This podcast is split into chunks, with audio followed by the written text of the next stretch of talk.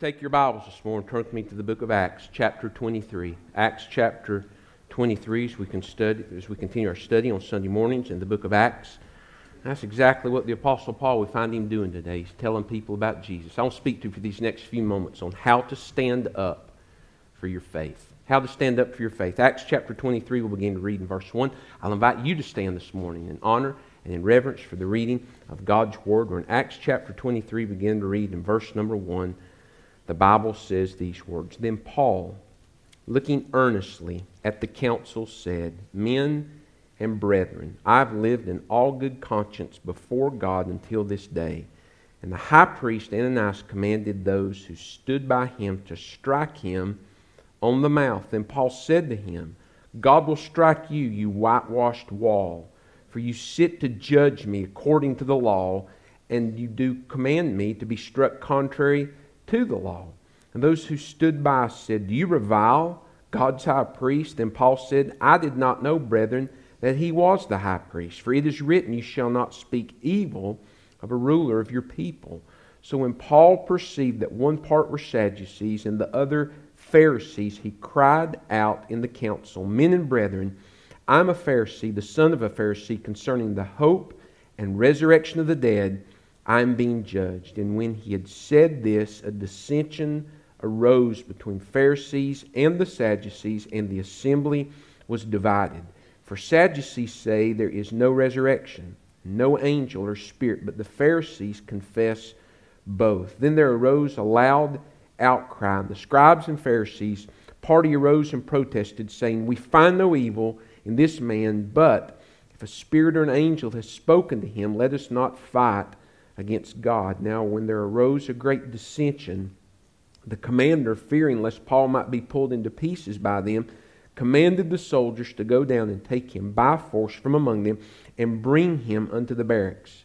But the following night the Lord stood by him and said, Be of good cheer, Paul, for as you have testified for me in Jerusalem, so must you also bear witness at Rome. Let's pray together. Father, we ask that your Spirit would speak to us in this place today. God, I do pray if there's one here, Lord, that's never been saved, there's never really been a moment that they've turned and responded to your grace. God, we pray you'll convict them of their lostness, their need. And I pray, God, they'll turn and receive forgiveness that can only be found in Jesus Christ today. God, I pray you'll encourage your church. You'll strengthen us today. God, you'll also equip us. God, we'll be ready in the days ahead, which are growing more and more dark more challenging for the church and for doctrine. God, I pray that you'll equip us, and when the time comes, Lord, we won't have to stand and wonder how we'll respond, but we'll already be ready to stand up and to speak out for our faith in you. Bless this time. Draw us closer to your side. Conform us to the image of Christ. It's our prayer. In Jesus' name we ask these things. Amen. And I'll invite you to be seated. Well, as we come to this text now, Paul's been saved um, for almost 20 years. It's interesting, you know, as we read through, we're really not able to date and to time this, but a lot of water has gone under the bridge since Acts chapter 9 when Paul turned and responded to the gospel. He's planted churches, he's written letters, he's been on three missionary journeys. And through all of that time since Paul responded to the gospel and was saved, every time that he found himself in hardship, he never flinched. There was never a moment we see in Scripture where he backed up or he hesitated. He just boldly stood in love and responded to the gospel and spoke up for Jesus Christ. And one of the reasons is this Paul never got over being saved. Apathy was a word that Paul knew nothing about. Uh, we see in the last letter to the seven churches in Revelation chapter 3 the church that really represents the day that we're living in just an apathetic, indifferent church where people are just apathetic to the cross. They're apathetic to an empty tomb. They're apathetic to grace. They're apathetic to hell. Paul never got to that place spiritually. He never got over what Jesus Christ had done for him. But we, he finds himself now standing before the Sanhedrin. He's in the possession of Rome's government now. He's not in Rome. But remember what led up to all of this was Paul knew that the Lord was sending him to Jerusalem to, to make this defense. And in Acts chapter 21, he finds himself finally there in the temple. We preached a few weeks ago how there were those who tried to keep him and to tell him he didn't need to go to Jerusalem, for he was going to find himself in chains. And Paul knew this. He knew what awaited him, but he knew that it was God's will for him to stand up and to speak out and to make a defense of the gospel there in Jerusalem. And he found himself there in the temple. The Pharisees, the Sadducees saw him. They immediately tried to seize him. And then there was a mob that they were absolutely, uh, they were beating him. Verse number 32 of Acts chapter 21 says, I mean, Paul was taking a beating uh, because what he preached stood in complete contrast to what the Judaic religious system had moved to and turn to. Because John says in John chapter 1, he came into his own, and his own received him not. They would not receive Christ to be Messiah and to be Lord of their lives. And so Paul now has this opportunity to stand and to speak. And he gives a defense in chapter 22. And he, when he begins to speak in Hebrew, this mob, who many of them, they didn't even know why they were there. Uh, they were just like a crowd in a Western lynching. You know, they were just going along and following the crowd. And they're like, well, who are we hanging? I don't know. People say in the back, I don't know, but he must have done something. And, and that's the way people were in this crowd. They, had, they really had no idea what Paul had been accused of but they were just stirred up and frenzied. And so Paul began to make this defense in Acts chapter 22, and he spoke. But it's very interesting that they listened to him intently until verse number 21 of Acts chapter 22, where the Bible says, Jesus said to me, He says, Then he said to me, He's speaking about what Christ said to him. This is Christ's mission for Paul's life. He says, Depart, for I will send you far from here to the Gentiles. And when they heard that one word, Gentiles, the Bible says they listened to him, verse number 22, until this word, and then they raised their voices and said, Away with such a fellow for the earth, from the earth, for he's not fit to live. What were they saying? They're saying anybody that would tell a Gentile how to be saved so that he shouldn't die and go to hell, he ought to be taken from this earth. That's how upside down they were in their thinking. But yet, these are the same kind of mindset people who said, here come these disciples of Jesus Christ who have turned the world upside down. Friend, I want to remind you the gospel doesn't turn the world upside down, it turns the world back right side up. Only the gospel can change the direction of our world. And so these people are just going nuts. Verse number 23 of Acts chapter 26 says they cried out. They tore off their clothes and they threw dust into the air. I mean, can you visualize that? Here are these people who Paul says, you know, Jesus told me I'm to take the gospel to the Gentiles so they won't die and go to hell. And they just get down, they start, they, you want to talk about a tantrum. They start pulling their clothes off. They're screaming. They're throwing dust up in the air. These people are absolutely possessed by the devil and hatred for people. They have no love for their fellow man. And the very mission that God had gave, given the nation of Israel, Genesis chapter 12, verse number 3 says, I'll, I'll bless those that bless you, I'll curse those that curse you, and through you shall all families of the world be blessed. And they had completely set aside that truth. Well, now he has the opportunity uh, to speak before the Sanhedrin because the Roman government wants to try to get an understanding of what it is that Paul is being accused of. You know, in Acts chapter 9, verse number 16, the Lord told him from the very beginning it wasn't going to be easy.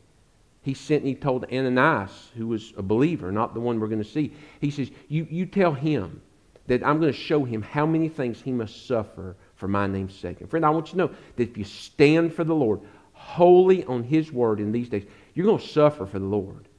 It may be through relationships, it may be on the job, but some way you're going to face difficulty and hardship. Paul did, and we will. 2 Timothy chapter 3, verse 12. He told these are his last, these are his last writings, his last words in 2 Timothy. He says, Yes, and all who live godly in Christ Jesus will suffer persecution. You're going to face hardship if you stand for Christ and for Him alone. And I'm telling you, as a disciple, especially in the day in which we're living, at some point you're going to have to stand up for your faith. It's either going to be one on one with somebody who challenges you, who has a negative word to say about the gospel, and the Lord is going to give you an opportunity to present them with truth. It may be one to a whole group of people, family members, former friends, employees, those co-workers that you work with, or it may be you with another group, maybe a church family, who's going to have to stand to give a defense maybe before the government at some point. But at some point in your life as a disciple, you're going to have to stand for your faith just like Paul did. And we see three things today that Paul had in his life that you're going to need also if you're going to be able to stand up for your faith. Number one, Paul had the right conscience. He had the right kind of conscience. Look what the Bible says again in Acts chapter 23, in verse number 1. The Bible says, Then Paul, looking earnestly at the council, that means that he looked straight in their eyes. He wasn't embarrassed. Uh, he wasn't trying to be bold in the flesh, but he knew who he was in Jesus Christ, and he knew the severity of the situation that he was in. Not for the threat against his life, but the opportunity to stand and give a word of truth about Jesus Christ. Because the Judaic leaders of, of the Judaic religious faith, they completely twisted the mission. They were mad because Paul took a Gentile into the temple, into the synagogue. And, and, that was the one place in the court of the Gentiles where they were to be able to hear about God's love and the saving grace that one day God would provide for all people through Messiah. But they had set aside Psalm 118, the cornerstone. They didn't want the cornerstone. And they tried to build a religious system without Jesus Christ. And so he looked earnestly at them, straight to them, at the council, and he said, verse 1 Men and brethren, I have lived in all good conscience before God unto this day. So Paul had the right kind of conscience. Well, that brings out the question well, what's the wrong kind of conscience to have? Well, we see at least three others in Scripture. In Genesis chapter 3, in verse number 10, we see an example of a guilty conscience. Remember that everything was perfect in the garden, but the serpent was more subtle than any beast of the field which the Lord God created, and suddenly Satan came into the garden. God had given Adam and Eve one rule. They were to eat freely of everything in the garden, but as for the tree of knowledge of good and evil in the midst of the garden, they worked to eat of it for the day thou eatest thereof. He says, You will surely die. That was the penalty for eating of the tree of knowledge and good and evil. And Satan came in and began to beguile Eve and to lie to her and to twist scriptures. God didn't say that. And she knew that God had said that, but she was overwhelmed by three things lust of the flesh, lust of the eyes, and pride of life. And so she yielded. She gave to Adam. He willingly ate. And the Bible says, as soon as they sinned against God, their eyes were open and they knew that they were naked. And the Bible says that God came walking, verse number 8, in the cool of the day. What a beautiful picture that had certainly happened before. Every afternoon, God would come down in the cool of the day and spend time with Adam and Eve, an opportunity for them to worship. Friend, I want to remind you again worship involves many things music, prayer, but the most simple definition of worship is enjoying the presence of Almighty God. Just enjoying His presence. Well, now, don't miss this. They couldn't enjoy his presence because they have a, Adam has a guilty conscience. And, and the Bible says uh, here in, in verse number 10 that, that God cried out to Adam. Verse 9 says, Adam, where are you? Well, God knew where Adam was, but Adam needed to think about where he was. And so Adam says in verse number 10, he says, I heard your voice in the garden, and I was afraid.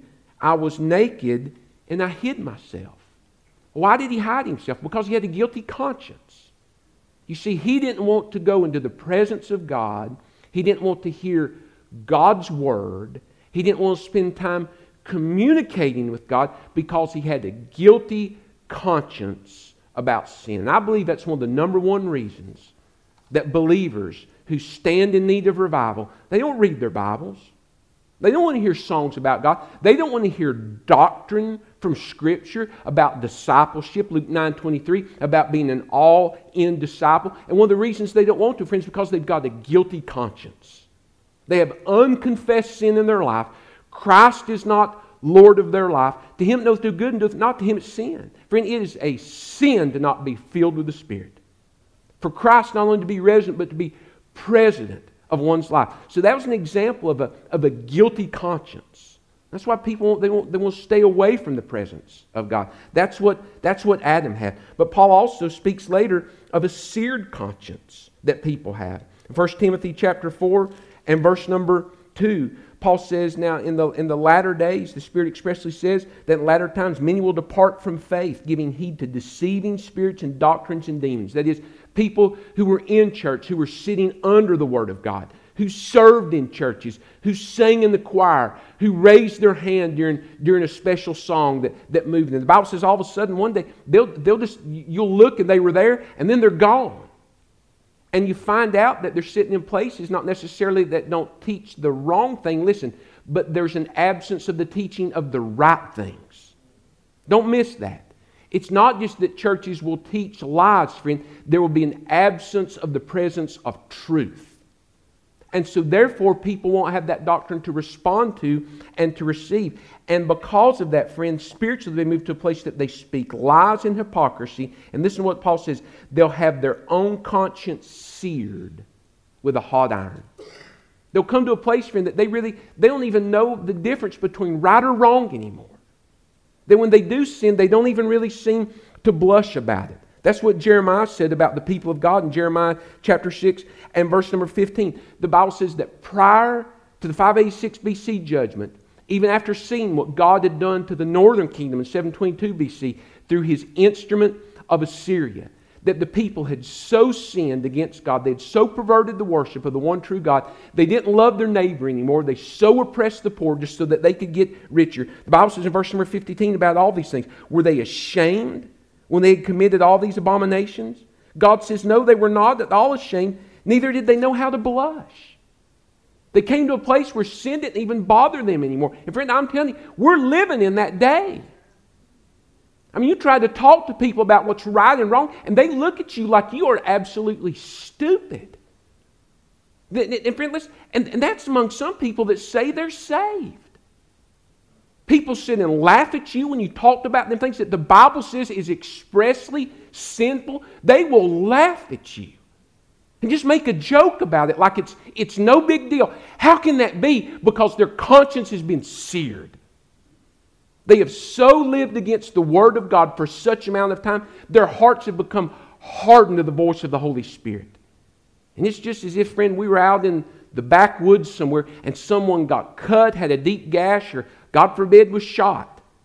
One of the quickest ways to stop infection is to lay hot iron to a wound. But once that happens, friend, wherever that hot iron hits that wound and it becomes cauterized, it'll never be felt with again. Paul says that's what happens. You can so get away from the Lord that you've got a, a seared conscience. There's a third kind of conscience. The, the book of Titus talks about a, a defiled conscience. Paul says in Titus chapter 1 and verse number 15 that to the pure all things are pure, but to those who are edified and unbelieving, nothing is pure, but even their mind and conscience become defiled. That absolutely nothing bothers them whatsoever. That, I mean, there's, there's, listen, there's no depth to, to, to wickedness barrel that you can go that will offend someone. There are people that are living like that today. That, that is a world that we're trying to reach, friend. I mean, that, that things that we, we, we're uncomfortable even mentioning and talking about and trying to educate kids and grandkids that's in the world so that they need to be aware of it so that when they're confronted with it, they can know how to avoid those things. It, it makes us uncomfortable even to have those conversations with people that we love. Isaiah chapter 5 and verse number 20. Bible says, Woe to those that call evil good and good evil, who put darkness for light and light for darkness, who put bitter for sweet and sweet for bitter. That's what we see in the media. That's what we see in the majority of news. That's what you see on television shows. Everything that the Bible says is wrong is now right and celebrated. Now, I'm not talking about homosexuality, friend. I'm just talking about immorality. That it's, it's fine and fun. And then to talk about to live a life of holiness and full surrender to Christ's Lordship, well, that's just legalistic. That's, that's, that's over the top. But the Bible says it's right. And people that think that way, they have a defiled conscience. Paul was saying he didn't have any of those consciences. That as he stood and ministered, he had the right kind of conscience. Verse 1 says, he had a good conscience. But you know, in Acts chapter 22, verses 4 through 5, when Paul was sharing his testimony, look, into, look at what he said. Don't miss this. Paul says, you know, there was a time in my life, verse 4, that I persecuted this way. What ways he's talking about? It's the life of a disciple. Someone who responds to the way, the truth, the life. It's the Lord Jesus Christ. He says, I persecuted this way to the death, binding and delivering into prisons both men and women. Also to the high, the high priest bears me witness, and all the council of the elders, from whom I also received letters to the brethren, and went to Damascus to bring in chains even those who were there in Jerusalem to be punished. Paul says, I persecuted the church. He says, I'm personally responsible for no telling how many people's deaths. Now, Paul says, I've got a good conscience. How could Paul have a good conscience after all of those things? You may be like part of the verse that Lily sang this morning. You've just got some things in your life you wish you could go back and undo. I'm not asking you to raise your hand, but anybody like here like that this morning? You just, there's, there's, there's some things you wish you could go back pre salvation and post salvation. You wish you could go back and undo. Paul had those. There were things that he wished he could go back. But yet, with that, he still says, on the other hand, don't miss this I stand before you with a good conscience. How could, he, how could he say that? Well, number one, friend, he got saved. Acts chapter 9, verse 6. All of those things that he was ashamed of, all of those things that he that stood between him and God, they were forgiven the moment he said, Lord, what would you have me do? He confessed Jesus to be Lord of his life. So you, you may have things this morning that are just binding. And that's the first question I want to ask you, friends. Have you ever really been saved? Not have you joined the church, not have you been baptized, but has there ever been a moment that you truly repented and by faith trusted Christ to be Lord of your life? That's what Paul did. And all of that past sin, and friend, listen, all of his present sin, and thanks be to God for all the sin that's going to be in the future. It was forgiven by the grace of Almighty God. Paul had a grip on that. He understood that. He got saved. Secondly, he was filled with the Spirit. Acts chapter 9 and verse number 17. God sent Ananias to him and he says, You know, Paul here, God sent me here so that you could be filled with the Spirit. And the Holy Spirit touched his life. And it was at that moment, not only was the Holy Spirit, now listen, Paul didn't have a second baptism. He didn't, like some of the Pentecostals say, you know, go to, a, to another level in his faith. When you get saved, friend, all of the Holy Spirit comes to live within your heart. The question is, friend, does he have all of you? And so at that very moment, friend, listen, the Holy Spirit got all of Paul. He was filled, and he continued to be filled. Ephesians 5.18, be not drunk with wine or excess, but be filled with the Spirit. That is, day in, day out, there was not a moment that the Holy Spirit of God did not control Paul's life. Where God said to go, Paul went. The last decision Paul ever made for his life was to trust Jesus to be Lord of his life. And after that, God made all the other decisions. That's why he had a good conscience. He was saved, he was filled with the Spirit, and number three, he had the right perspective on forgiven sin. He had the right perspective on forgiven sin. And writing to the church at Philippi in one of these prison epistles while he was bound, Philippians chapter 3 and verse number 12, Paul says, Not that I've already attained or I'm already perfected. He says, But I press on. Paul never arrived. He said, But I may lay hold of that which Christ Jesus has also laid for me. He says, Brethren, I do not count myself to have apprehended, but this one thing I do. Now don't miss this. He said, Forgetting those things which are behind. Well, there were two different things that Paul was forgetting. It was all the positive things. So he says, I've planted churches, I've seen people experience miracles as God worked through my body. He says, I've forgotten about those things. He says there's new ground to capture for Jesus Christ, but there was something else that Paul put behind him. It was all the past sin. He didn't allow the devil to bring him into a place that he lived daily in condemnation. He didn't wake up and say, I can never witness anybody because, you know, I, I, I had all these Christians in pre Acts 9 brought in so that they might be killed. I can never serve God because of my past. No, friend, he knew that the word forgiven meant forgiven. He knew that the word justified means just as if it never happened.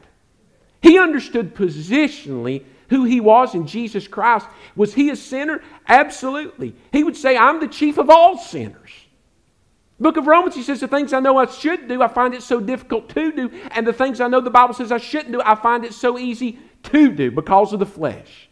How could he stand with a clear conscience? Because of those things. He was saved, he was filled with the Spirit, and he biblically understood what it meant to be forgiven by God's grace and to be justified through his saving blood.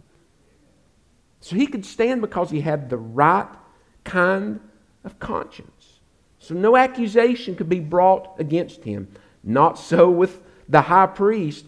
So when Paul begins to speak, and this, listen, this is all a kangaroo court. It's an absolute joke.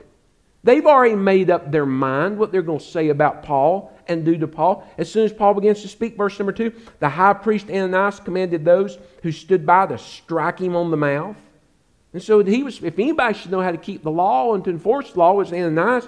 But they just walked up and just smacked Paul in the mouth for what he said. But Paul said to him, You know, God loves you. No, he didn't say that. He says, God will strike you, you whitewashed wall. He told him the way it was. He said, Listen, you stand there in your religion, but you're a whitewashed wall. What, what, what is that? He said, There's nothing but rot and black mold behind it, and all you've done is put a fresh a white, a white coat of paint on top of it. He says, But God sees through it. Friend, I want to tell you, that's what God sees behind all religion.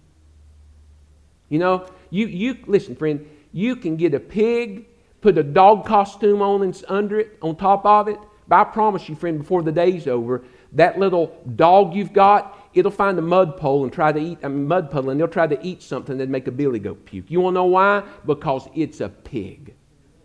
It's a pig. You can take a person and they can try to act like a Christian and say the right things and do the right things and walk the right, right way into church and out of church, but God sees the heart inside. He knows what's there. And Paul says, you're, you're nothing but a whitewashed wall. For you sit to judge me according to the law, and you, not, and you command me to be struck contrary to the law. Book of Deuteronomy laid out how, how someone was to be disciplined, and it wasn't to be standing up. He says, You're, you're breaking the law. And so those who stood by says, Well, do you revile God's high priest? And I love this. Paul says, I, I didn't know he was the high priest. I wouldn't have known by the way he lived that he was the high priest. That's what he said. He said, This guy, he doesn't live like he knows God. He wouldn't know God if he met him in the road. So Paul had a clear conscience. This guy didn't. The reason why is this, friend. Paul's life matched up with his words. And that's what the world's looking for. Is Christians who will actually live out what they say they believe. You've heard it since you've been around the church. If you've ever tried to witness, and I have too. I'm not coming to that church because the church is full of actors. That's what it means. It's people that have never really been saved, but they act like it on Sunday. That wasn't the case with Paul. He had a clear conscience. He could stand up and he could boldly speak for the gospel because what was coming out of his mouth, friend, is the truth of what was inside his heart, and he lived out daily. And if you're not doing that, you're not going to be able to speak. It's the reason many parents won't speak and grandparents to their children about the things of God because they don't live it out at home. And how can you sit and talk to your kids about what's right and wrong if you're not even living it? Your kids look at you, they know you're a joke, and they know what you're saying's a joke. That's what the world's looking through is an, an authentic life of a disciple lived out at all times and in all ways. And so Paul could stand with a clear conscience and he could speak those things because his life matched his message in all things. The second reason that Paul, the second thing that he had that we need if we're going to stand up for our faith, is the right counter. The right counter. Paul's in a battle right now, and they were punching at him. And so Paul had to have the right kind of counter. And friend, listen, I don't mean a you know a feint with the left and then a straight right. It was with words that Paul fought. That's what we fight with. We stand and fight with the Word of God.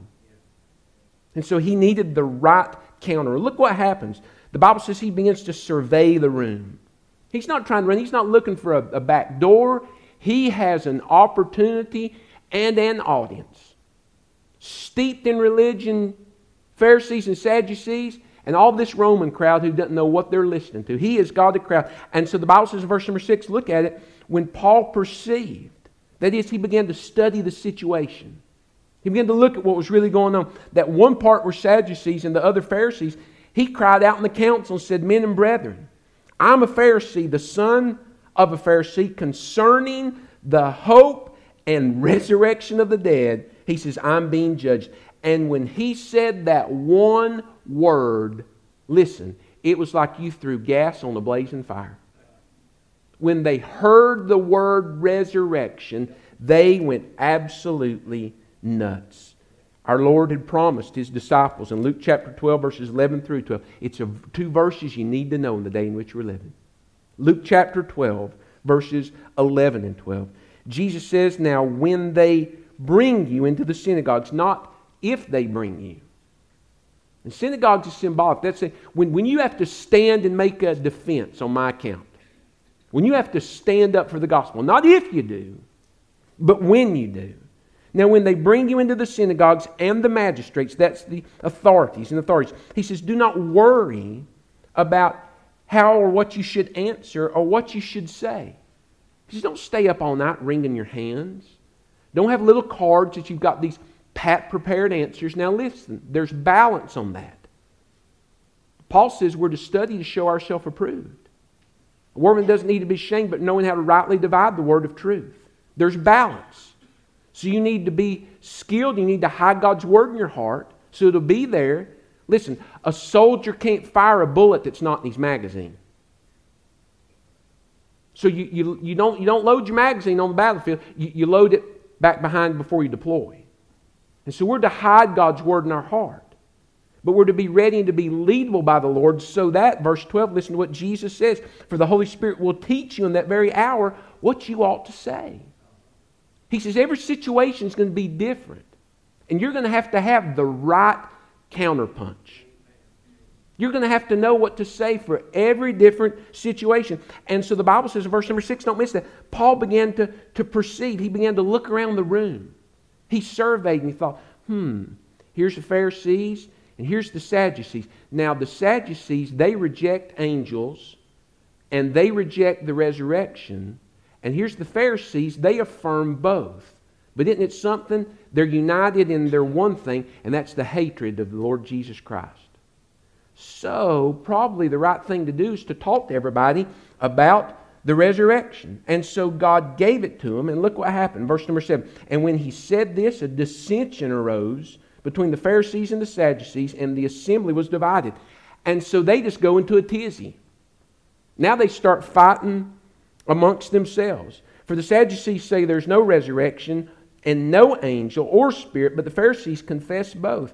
And there arose a loud outcry. Now they're not shouting at Paul, they're shouting at each other. And they began to, yes, there is. No, there's not. Yes, there is. No, there's not. And so the scribes and the Pharisees party arose and protested, saying immediately, We find no evil in this man. But if a spirit or an angel has spoken to him, let us not fight against God. And so their problem, don't miss this, it really wasn't with Paul. Now listen. It seems from the reading, you know, that they hate Paul. Their issues really, it's personal with Paul. It wasn't with Paul, it's who Paul represented. See, that's who their real case was with. It, it was Christ and it was his resurrection. They absolutely rejected the gospel of Jesus Christ. Because to accept the gospel is to say that how they had been living in these past years had been absolutely wrong. That Christ had come and they had missed out on receiving him and worshiping. Remember on Palm Sunday that when Jesus rode into Jerusalem, they all hailed him, Hosanna, Hosanna, blessed is he who comes in the name of the Lord. But they weren't recognizing him saying, That's our Messiah, that's our Messiah. They just said, Hey, this guy's got some popularity. Better him than anybody else. He can be our new leader. That's who can tell Rome where to go and move us back in the position of number one. But Jesus said, My kingdom is not of this world. Not at first. It will be one day, praise God. For a thousand years, friend, he's going to have a kingdom on this world. I mean, and listen, he'll shut down social media. He won't care what the liberals have to say or the conservatives have to say. It's going to be his word and his word alone, praise God. And we're going to be able to be here with him. But prior to that, friend, he came to be a king. It was a kingdom of hearts. Matthew 6 33. But seek ye first the kingdom of God and his righteousness. Then all these things shall be added unto you. Well, they didn't want that. They rejected that. And so when Paul was going about preaching and teaching, writing the book of Galatians, saying, hey, look, it's not about the law. The law is just a schoolmaster. What the law was for is to show you not that you need to be a Jew, not that you need the outward sign of being a Jew, but that you need to repent and trust Jesus Christ to be your Lord and your Savior because He died for you, and praise God, He rose again from the grave. And that's what Paul would preach. And they despised that. Why? Because it made their crowd smaller and Jesus' crowd bigger. And what it was all about, friend, was do, re, mi, the, bun, the money. It's all about the money. And so their, their, their, their issues with Jesus. But don't miss this, friend. Paul's problem wasn't with them. Did you hear me this morning? Paul's problem wasn't with them. I remember early on in our ministry when we were in First Church in Alabama, we would go out and do door to door evangelism. And a couple of different times, some of the folks, the teams that we sent out, they had some rude responses from people. You, you may have never, never known this, but people can be rude at times. You know, if you don't know that, just go to Walmart and try to buy something, you know, and get out of the store. Uh, but people can be rude at times. And so folks would come back, and, and I remember people just really upset and say, I'm, I'm never doing this again. You know, they were just really ugly to me. And I'd have to talk to them, try to encourage them, say, listen, you can't take it personal. You can't take it personal. Paul didn't take anything personal. And again, friend, because I have opportunity, I just want to say, because I've heard it so many times, Paul never used these two words together church hurt. You're never going to find Paul, you know, sitting in the house and somebody knocks on the door. Say, hey, you know, I'm, I'm Joe or I'm Jane from, you know, First Church down the road. We just want to come by and ask you, you know, in your personal opinion, what you understand it takes for a person to go to heaven. And, you know, and then this guy, Paul, says, well, you know, actually, I used to be Saul, but now my name's Paul. Um, and, and I got saved on the way to Damascus one time, but I got my feelings hurt, and I never went back to church again. But our countryside, friend, is encamped by thousands of people who have that same sorry excuse. Somehow they got hurt in church and so they're just going to quit serving God. Well, friend, if that's the case, it never was about Jesus, it was all about you. When you, listen, you're going to get hurt. If, you, if you're around people, they will drive you nuts. But it really comes down to who you're in the fight for Christ or yourself. And so Paul didn't take it personal. Their problem wasn't with Paul, Paul's problem wasn't with them. Ephesians 6, friend, you have to fight the real enemy. We wrestle not against flesh and blood. Paul's real fight was with the devil who's working through them. As you minister to lost people, they're not always going to receive what you have to say. They may laugh at you, they may mock at you, they may even curse you. But your fight's not with them. You've got to recognize if it weren't for the grace of God, that's exactly how you could be. It's exactly how you could be. And Paul remembered, friend, that's who he used to be. Paul was the guy that just got, slapped him in the face. Paul was the guy that was bringing people in just like Paul. But God's grace changed his life. So he had the right counter. He spoke truth to the situation. He gave people what they needed to hear. And the need of their life, friend, was to see Jesus Christ for who he was, to repent and to receive him to be Lord of their life. You had to be sensitive to the leadership of the Holy Spirit, and you will also. Study to show yourself approved. Hide God's word in your heart, but be dependent upon the Holy Spirit to give the right word for the right moment, exactly what people need to hear. That's what they needed. What a promise, Luke 12, verses 11 through 12. It's God's promise to you also. You need to know that. You need to trust in that. Number three, Paul also had the right companion. He had the right conscience. He had the right counter. But I love this, friend. He had the right companion. And Paul had a lot of companions on ministry. As we've been studying through the book of Acts, we've seen people with him on ships. Some come, some go. Paul sent some here. He called some back. He had all kinds of people, especially though in these prison days. Uh, in, in, the book of Colossians, uh, we see there Paul is uh, at the latter end writing again one of these prison epistles. And he begins to share all these different people that are with him. I'm just going to highlight some of this in Colossians chapter 4. Listen, he says, Tychicus, a beloved brother, faithful minister, fellow servant of the Lord, He'll, he's going to come to you and tell you all the news about me. So he was with him. He says, Onesimus is with me, a faithful and beloved brother. Uh, he's, he's one of you. Aristarchus, he's with me. He's a fellow prisoner. He greets you. Mark, the cousin of Barnabas. Paul gave him another chance, gave him an opportunity to grow up. They'd had a falling out because he wasn't ready for ministry. Paul didn't get a chip on his shoulder, spoke well about Barnabas, spoke well about Mark. Justus is with him, Epaphras is with him. Uh, Luke He's always with him, the beloved physician. Demas at this time, he hasn't gone after the world. He's with him. So Paul had all these different kinds of companions that were with him. But it, that still wasn't the, the one companion that he needed. But I want you to be encouraged in this, friend. Paul had people leaving too. Paul stood for the Lord when it seemed no one else would. In these last days in his defense against Rome, in, in 2 Timothy chapter 4, Paul says, For Demas has forsaken me.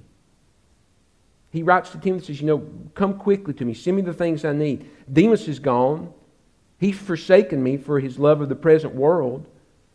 Titus has gone to Dalmatia.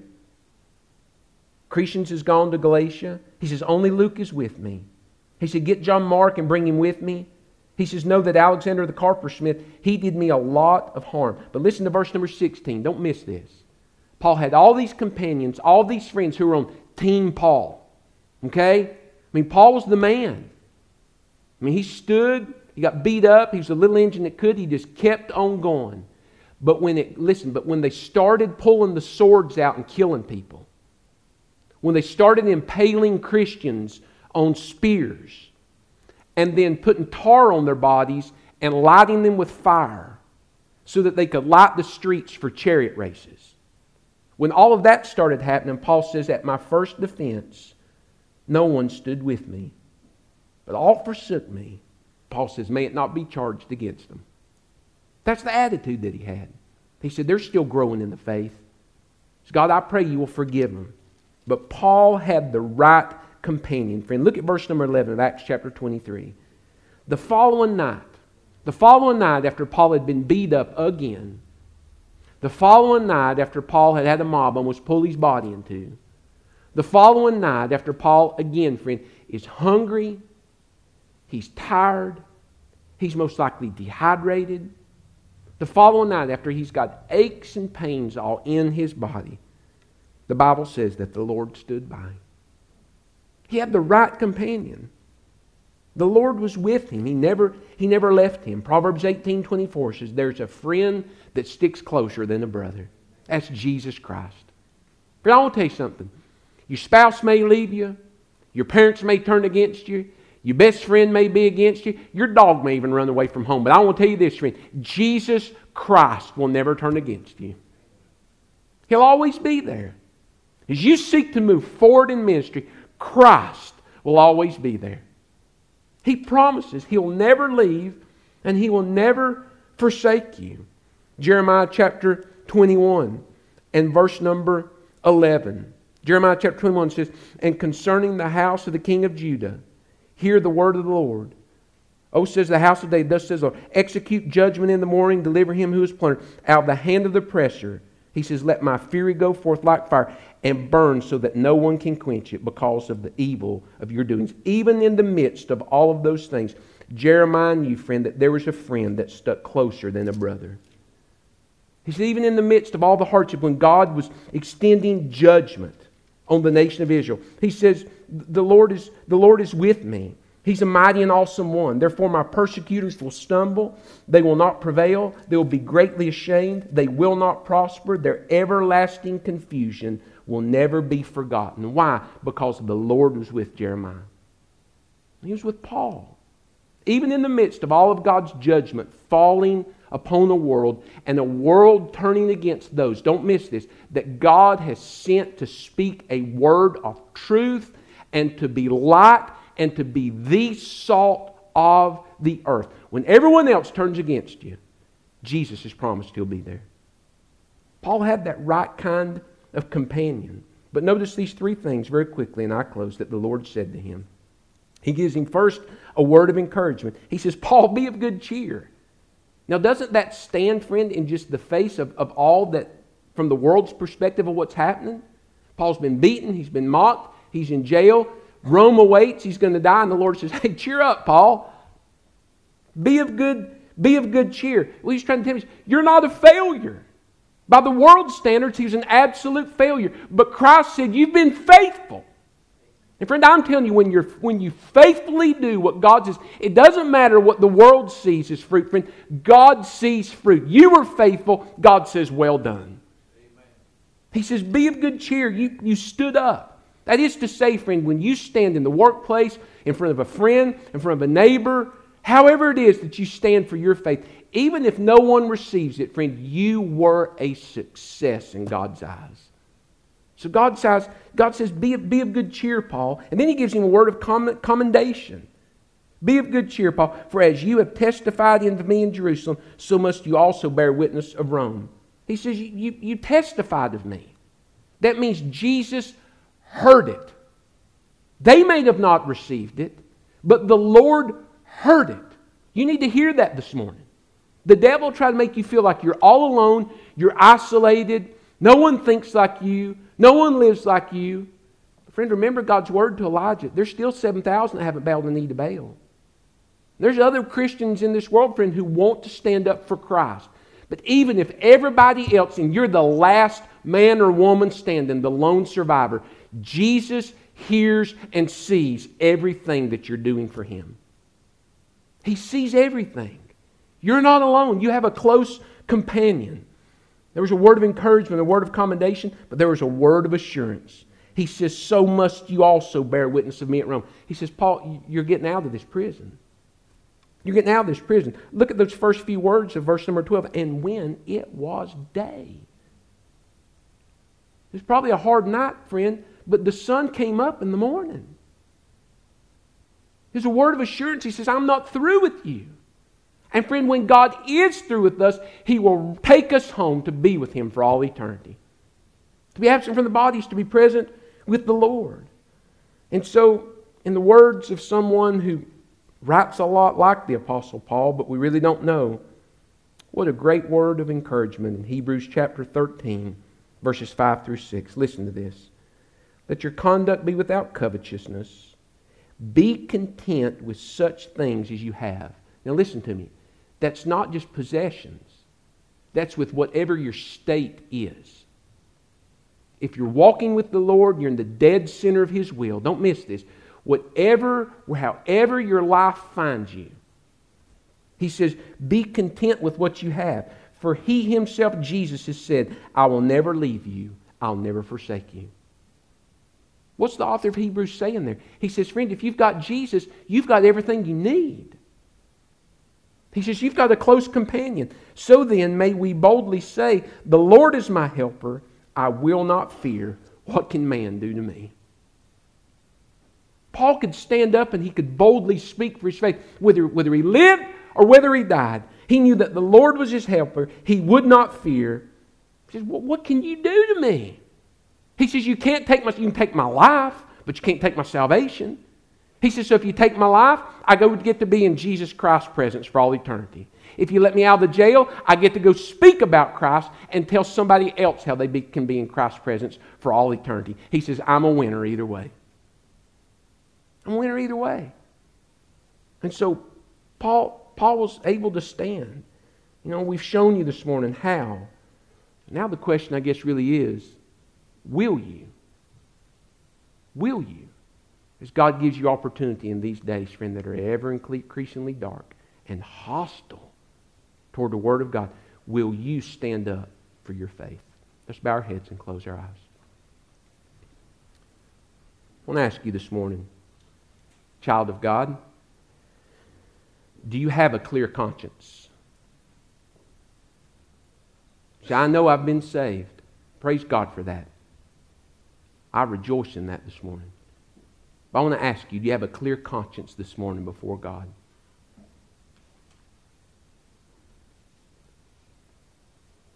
Do you, do you push away from studying His Word because of the convicting voice of the Holy Spirit because you've got unconfessed sin in your life?